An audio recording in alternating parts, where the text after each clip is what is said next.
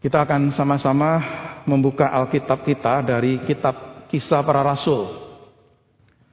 Kisah Para Rasul pasal yang ke-11. Kisah Para Rasul pasal yang ke-11 kita membaca ayat yang ke-19 hingga yang ke-26.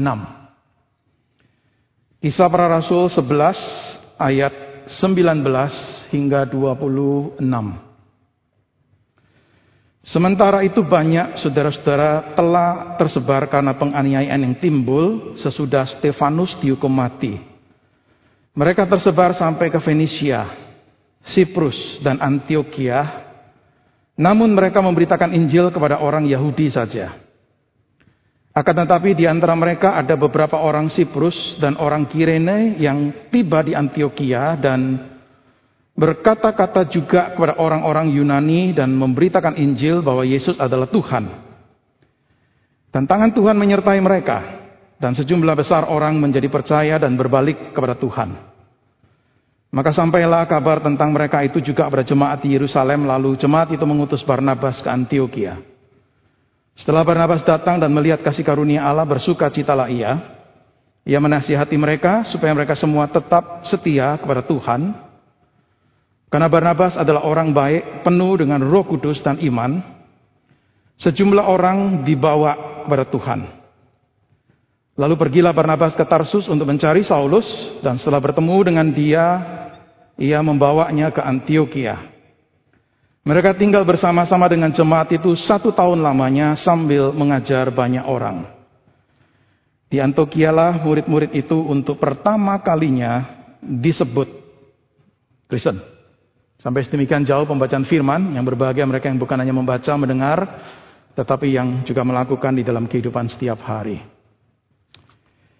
Mengapa anugerah Allah itu dikatakan amazing? Saudara, tema Amazing Grace itu tema ibadah kita hari ini. Tema ibadah khusus merayakan ulang tahun GKI Grandville yang ke-41. Amazing Grace itu juga adalah Judul satu lagu him yang terkenal yang ditulis oleh John Newton di abad yang ke-18. Why is God's grace so amazing? Jadi kenapa anugerah Allah itu dikatakan amazing? Jadi mungkin ada beberapa jawaban yang bisa diberikan. Ada yang mengatakan, no karena itu memang murni pemberian dari Allah. 100% pure gift. Kita manusia itu tidak berusaha apa-apa.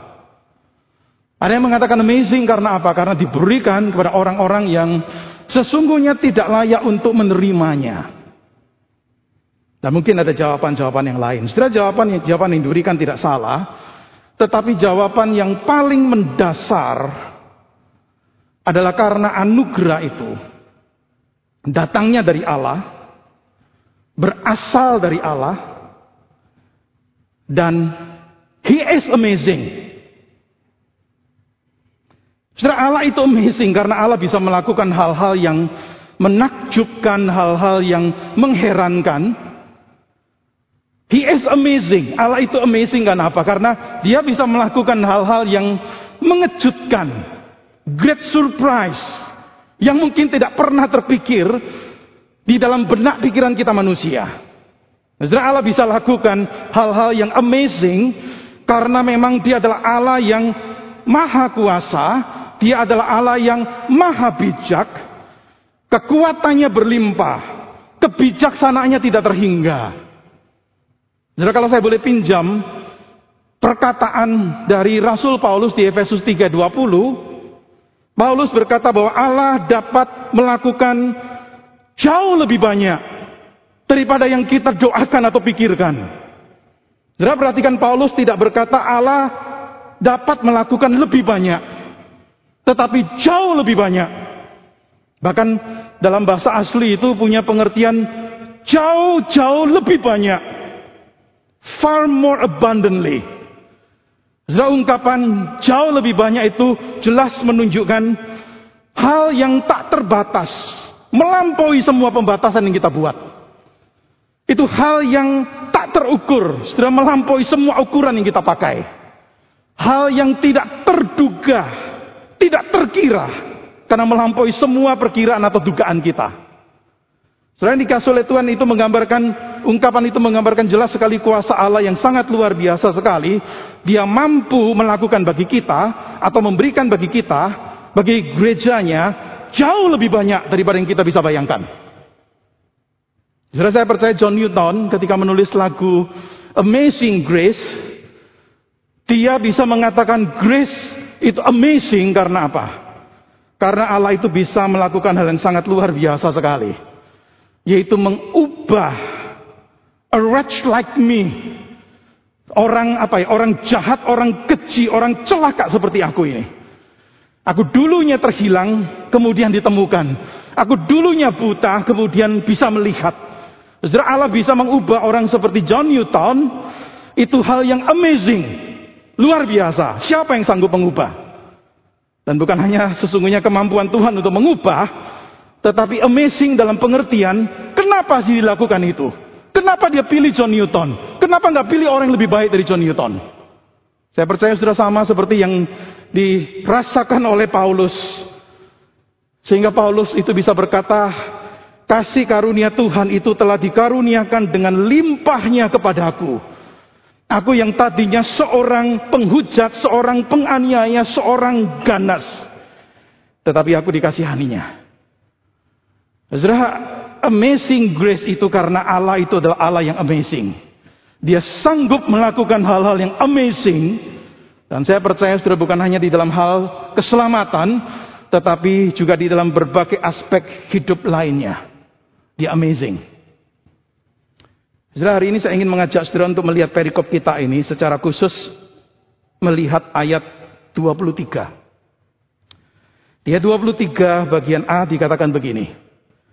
Setelah Barnabas datang dan melihat kasih karunia atau anugerah Allah, bersuka citalah ia.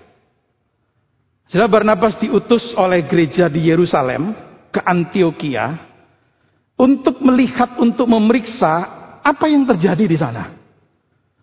Dan setelah ia datang dikatakan dia melihat anugerah Allah itu dan dia bersuka cita. Yang saya percaya pasti membawa dia juga memuji Tuhan dan bersyukur kepada Tuhan. Nah pertanyaannya begini. Saudara apa sih yang sebenarnya dilihat oleh Barnabas? Sehingga membuatnya kemudian bisa memahami bahwa ini adalah anugerah Allah. Bagaimana anugerah Allah itu terlihat di kota Antioquia ini? Dalam hal apa anugerah Allah itu terlihat? Bukti apa yang dilihat oleh Barnabas? Saya dikasih oleh Tuhan ketika kita membaca perikop ini jawabannya itu sangat jelas sekali. Anugerah Allah itu dilihat oleh Barnabas karena dia melihat Allah melakukan hal-hal yang amazing untuk gereja Antioquia dan di gereja Antioquia. Dan hanya Allah yang bisa lakukan itu. Saudara gereja Antioquia ini gereja yang penting, mungkin nomor dua pentingnya setelah gereja di Yerusalem. Ini gereja internasional yang pertama. Kalau gereja Yerusalem itu mayoritas atau mungkin semuanya orang Yahudi, maka di Antioquia ini pertama kali gabungan Yahudi non-Yahudi. Ini gereja yang kemudian kalau sudah membaca kitab kisah para rasul, sudah bisa melihat gereja yang menjadi basis untuk penyebaran Injil ke tempat-tempat yang lain. Ini gereja yang luar biasa dan di sini kita melihat Barnabas itu melihat anugerah Allah ini di dalam pembentukan atau berdirinya gereja ini, dan saya percaya juga di dalam bertumbuhnya gereja ini. Sudah perhatikan, pemberitaan Injil yang dilaksanakan di kota Antioquia itu berhasil. Banyak jiwa, baik Yahudi maupun non-Yahudi bertobat. Sehingga gereja di Antioquia bisa berdiri, bisa bertumbuh. Dan Barnabas menyadari, itu semua anugerah Tuhan. Saudara perikop yang kita baca hari ini menunjukkan Bagaimana Injil itu menyebar dari Yerusalem sampai ke daerah Syria, sampai ke kota Antioquia. Ada orang-orang yang datang memberitakan Injil di Antioquia. Dan kemudian orang-orang di Antioquia ini berespon, bertobat, menjadi percaya dan hidup mereka diubah. Dan ini bukan hanya orang-orang Yahudi, tetapi juga termasuk orang-orang Yunani. Mereka mengenal Yesus sebagai Tuhan, lalu mereka percaya, mereka berbalik pada Tuhan. Dan dikatakan di sini jumlah mereka sangat banyak. Bukan segelintir, tetapi sangat banyak. Saudara kota Antioquia adalah kota terbesar ketiga di kerajaan Romawi saat itu. Setelah Roma dan Alexandria. Ini kota kosmopolitan. Ini kota yang makmur secara ekonomi. Tetapi ini kota yang juga terkenal dengan amoralitasnya yang sangat luar biasa. Terkenal dengan pencarian kesenangan, kenikmatan, pleasure, siang malam. Kota yang terkenal dengan kehidupan bebas, yang seperti umumnya memang di di kota-kota di kerajaan Romawi lainnya. Dan secara keagamaan, ini kota yang pluralistik karena menjadi salah satu pusat penyembahan berhala.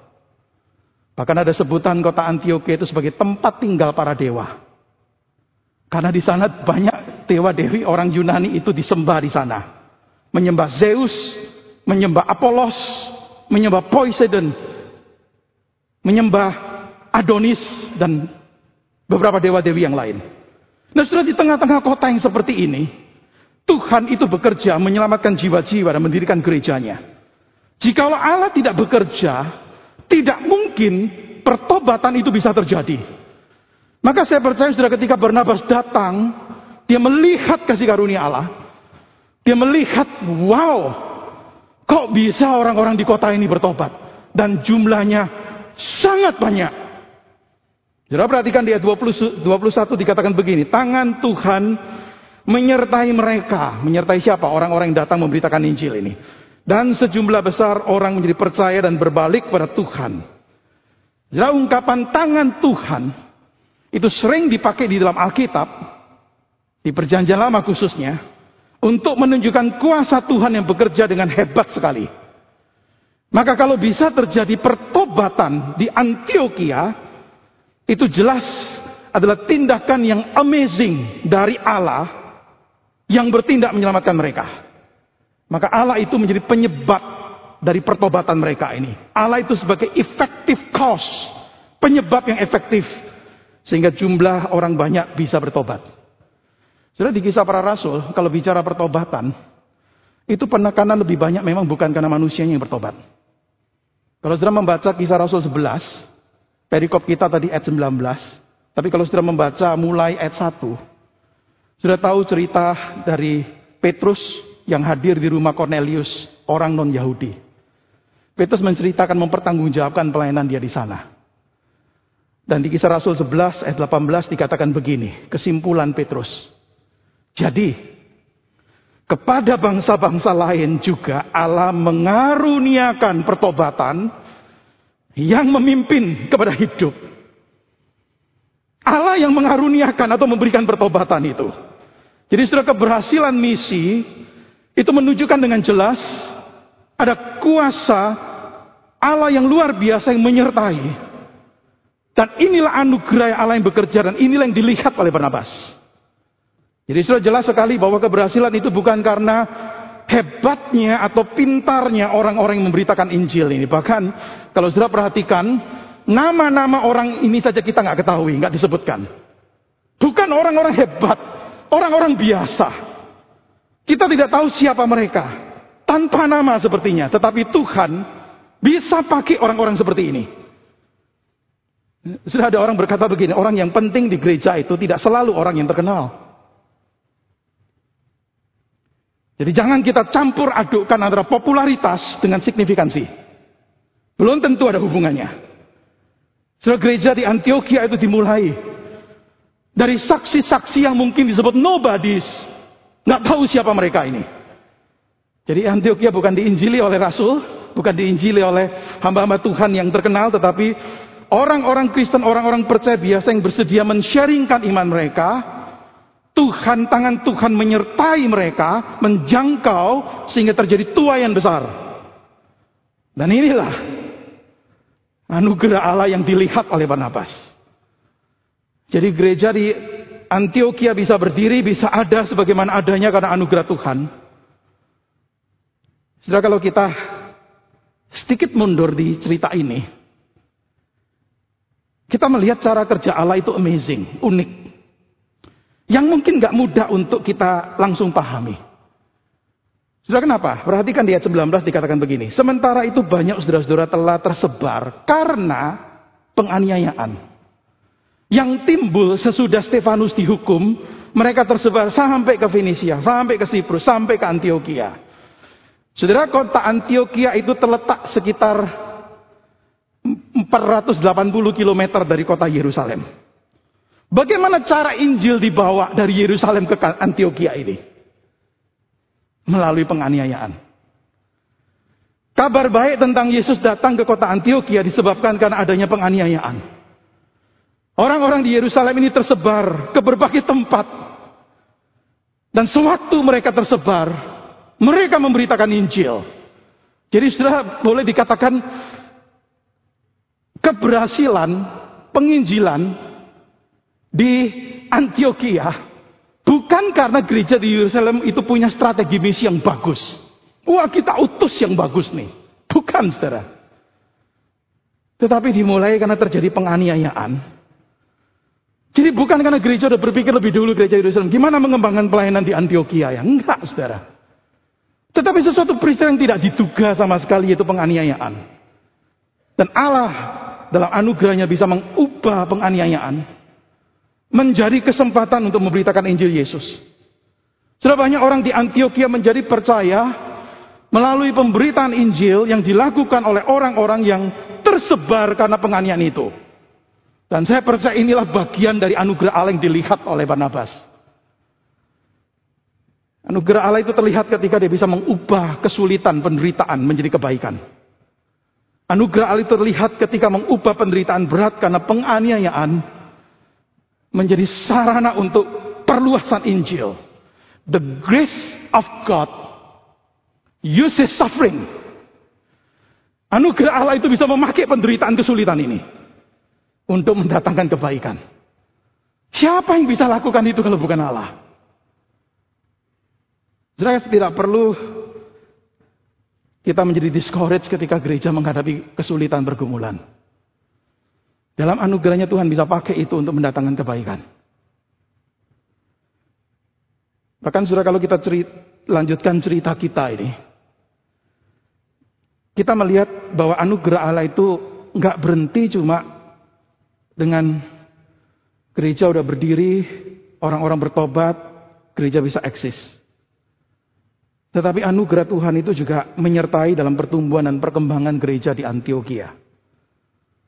Sekalipun tidak disebutkan, tetapi kalau sudah melihat di sana, tidak mungkin sudah tidak mengatakan ada tidak ada tangan Tuhan yang ajaib. Kenapa diutus Barnabas? Nggak tahu. Kita nggak tahu kenapa. Tapi sudah perhatikan Barnabas diutus bukan hanya menjadi inspektor, yaitu cuma mengecek, memeriksa, datang lihat lalu memberi laporan. Enggak. Sudah lihat di sini diutus Barnabas lalu dia tinggal di sana. Menjadi seorang pengajar, menjadi orang yang bisa mengkonsolidasi orang-orang percaya yang sudah terbentuk di Antioquia ini. Dan sudah perhatikan di ayat 24 itu dikatakan begini tentang Barnabas. Karena Barnabas orang baik, penuh dengan roh kudus dan iman, sejumlah orang dibawa kepada Tuhan. Saya setuju seorang penafsir Alkitab berkata begini, istilah penuh roh kudus itu bukan ciri khas kepribadian. Bukan. Kita nggak bicara ciri kepribadian seseorang. Bukan. Tetapi istilah penuh roh kudus itu menggambarkan orang yang sungguh-sungguh Dipenuhi roh kudus dalam hati roh kudus, roh Allah itu hadir di dalam hidupnya. Maka kalau Barnabas bisa menjadi orang yang baik, dikatakan di sini. Bukan karena dia baik. Tetapi karena roh kudus itu mendiami dia dan hadir di dalam hidupnya. Maka kemudian Barnabas melanjutkan pelayanan ini. Dan dikatakan di sini, sejumlah orang dibawa kepada Tuhan. Saya percaya saudara Alkitab menulis dalam bentuk kata kerja pasif, dibawa. Itu sering merujuk kepada divine action. Tuhan yang bertindak, Tuhan yang membawa. Di kitab kisah para rasul, tercatat saudara pertumbuhan gereja yang luar biasa di berbagai tempat. Termasuk yang di Yerusalem, pusat induk gereja di Yerusalem, gereja mula-mula. Dikatakan begini, tiap-tiap hari Tuhan menambah jumlah mereka dengan orang yang diselamatkan. Jadi Barnabas itu cuma sebagai sarana instrumen di tangan Tuhan. Kalau kita lanjutkan lagi sudah melihat Barnabas ini lalu cari rekan kerja. Dia tahu, wow, menghandle gereja di Antioquia seperti ini nggak mungkin dia sendirian. Maka dia cari Saulus atau yang kita kenal dengan nama Paulus nih. Sudah ada seorang penafsir Alkitab berkata begini, Barnabas ini seorang yang punya hati yang besar. Orang punya hati yang besar. Dia nggak takut disaingi oleh Paulus yang mungkin lebih pintar dari dia. Tapi dia tahu dia butuh hamba Tuhan yang baik. Maka dia cari Paulus. Saya coba pikir begini saudara. Kalau seandainya gereja Yerusalem bukan mengirim Pak Barnabas, kirim orang lain, belum tentu orang ini kenal Paulus dan kemudian merekrut Paulus. Barnabas sudah kenal Paulus. Bahkan sudah tahu ceritanya di kisah Rasul pasal 9 kan. Ketika Paulus baru bertobat lalu datang ke Yerusalem. Semua takut nih. Karena dia ini mantan penganiaya dan mereka takut nih jangan-jangan mata-mata. Hanya Barnabas yang terima dia. Memperkenalkan berapa rasul. Dan kemudian kalau kita melihat di dalam catatan di kisah para rasul jelas sekali. Tuhan pakai orang seperti Paulus ini luar biasa. Saya ada orang seperti Barnabas. Yang memberi kesempatan awal di masa pelayanan Paulus ini untuk datang ke Antioquia melayani bersama dengan dia. Dan Tuhan pakai mereka berdua. Tinggal satu tahun lamanya. Dan saya percaya saudara pekerjaan Tuhan sangat nyata sekali. Kenapa? Sampai dikatakan di sini di Antioquia lah murid-murid itu pertama kali disebut Kristen. Saudara mungkin betul sebutan Kristen itu sebutan mungkin sinis dari orang luar. Tetapi sebutan Kristen itu menandakan apa? Menandakan orang-orang ini adalah orang-orang yang banyak bicara Yesus atau Kristus. Orang-orang ini adalah orang-orang yang bukannya berbicara tentang Yesus tetapi kehidupan tingkah laku mereka seperti Yesus, seperti Kristus. Mungkin itu betul sebutan ejekan dari luar. Tetapi sebutan itu menandakan apa? Menandakan bagaimana hidup orang-orang di Antioquia ini loh. Jemaat di Antioquia yang dikatakan pertama kali disebut Kristen di Antioquia, bukan di Yerusalem. Sedangkan apa? Hadirnya orang-orang seperti Barnabas dan Paulus. Tapi selalu ingat, kalau bukan Tuhan yang bekerja, kalau Tuhan bukan yang memakai Barnabas dan Saulus, tidak mungkin ada pertumbuhan. Sudah ingat apa yang dikatakan Paulus di 1 Korintus 3. Aku menanam, Apolos menyiram, Allah yang memberi pertumbuhan. Orang-orang yang tersebar karena penganiayaan ini yang menanam. Barnabas dan Saulus menyiram. Allah yang memberi pertumbuhan. Setelah dikasih oleh Tuhan, di kisah Rasul pasal 18 tercatat seorang yang bernama Apolos. Ini mungkin orang pintar, orang bertalenta. Ketika dia datang ke provinsi Akaya, dicatat begini di dalam Alkitab. Setibanya di Akaya, maka ia Apolos. Oleh karena kasih karunia Allah, menjadi seorang yang sangat berguna bagi orang-orang yang ada di Korintus di Akaya itu. Ini orang pinter, ini orang yang fasih bicara, ini orang yang pengetahuannya banyak. Tetapi kisah Rasul 18 mengingatkan apa? Oleh karena kasih karunia Allah, dia bisa menjadi sangat berguna di Akaya. Setelah yang dikasih oleh Tuhan dari renungan singkat dari kisah Rasul 11 ini, apa yang kita bisa simpulkan? Jadi kita bisa simpulkan bahwa semua berkat dari Allah datang pada gereja di Antioquia karena anugerah Allah. Hal yang sama saya ajak saudara untuk berani mengklaim untuk gereja kita. All the blessing, semua berkat dari Allah datang pada gereja GKI Greenfield. Karena anugerah Allah yang berdaulat. Maka gereja harus hidup dengan satu kesadaran ini. Semua hal yang baik yang Tuhan berikan untuk gerejanya adalah karena anugerah Tuhan. Maka gereja harus memiliki hati yang bersyukur semua yang pernah Tuhan berikan Untuk gereja Tuhan harus kita syukuri. Kalau ada hasil karena anugerah Tuhan. Keberhasilan kemajuan bukan karena metode atau program yang baik, bukan sekedar itu. Bukan karena ada orang-orang hebat di dalamnya, atau karena kita mengikuti program pemuritan atau program pertumbuhan gereja-gereja lain. Saudara mengingat anugerah Tuhan membawa kita untuk terhindar dari kesombongan. Kalau GKI Grandfield punya gedung gereja seperti ini, dan nanti juga akan mendedikasikan gedung Ebenezer, saya lihat nggak sebagai anugerah. Banyak gereja bergumul untuk membangun. Mereka cuma bisa sewa ruko. Mereka untuk dapat izin gereja pun sulit. Kalau bisa punya gedung yang seperti ini. Dan orang bisa dengan comfortable datang beribadah. Saudara, apakah itu bukan anugerah Tuhan?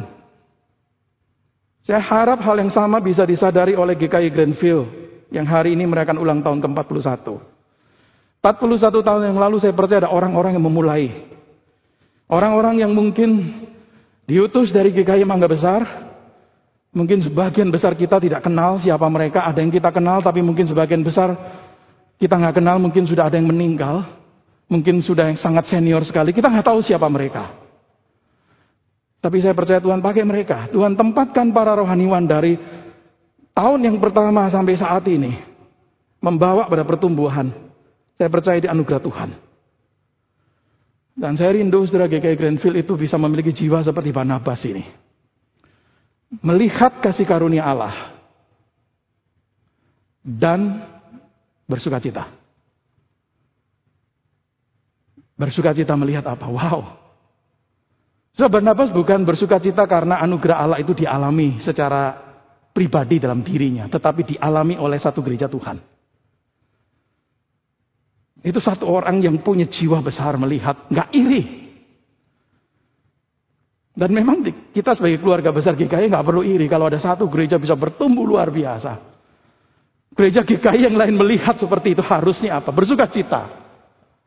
Bukan merasa bersaing, bukan iri. Sudah selalu ingat itu. Semua blessing dari Allah datang karena anugerahnya yang berdaulat. Dan jangan lupa di dalam blessing itu termasuk apa? Tantangan kesulitan. Yang di dalam tangan Tuhan yang amazing bisa diubah jadi kebaikan. Maka jangan discourage ketika gereja menghadapi kesulitan, pergumulan, tantangan. Yakin bahwa Tuhan bekerja dan Tuhan menopang. That's amazing grace. Karena kita punya Allah yang amazing. Mari kita berdoa. Tuhan berkati renungan firman-Mu dalam ibadah hari ini khususnya kami merayakan anugerah Tuhan yang luar biasa untuk gerejamu selama 41 tahun.